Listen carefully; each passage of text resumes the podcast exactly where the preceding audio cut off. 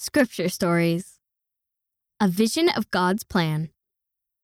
One day, Joseph Smith and Sidney Rigdon were reading the Scriptures. They had a vision. They saw Heavenly Father and Jesus Christ.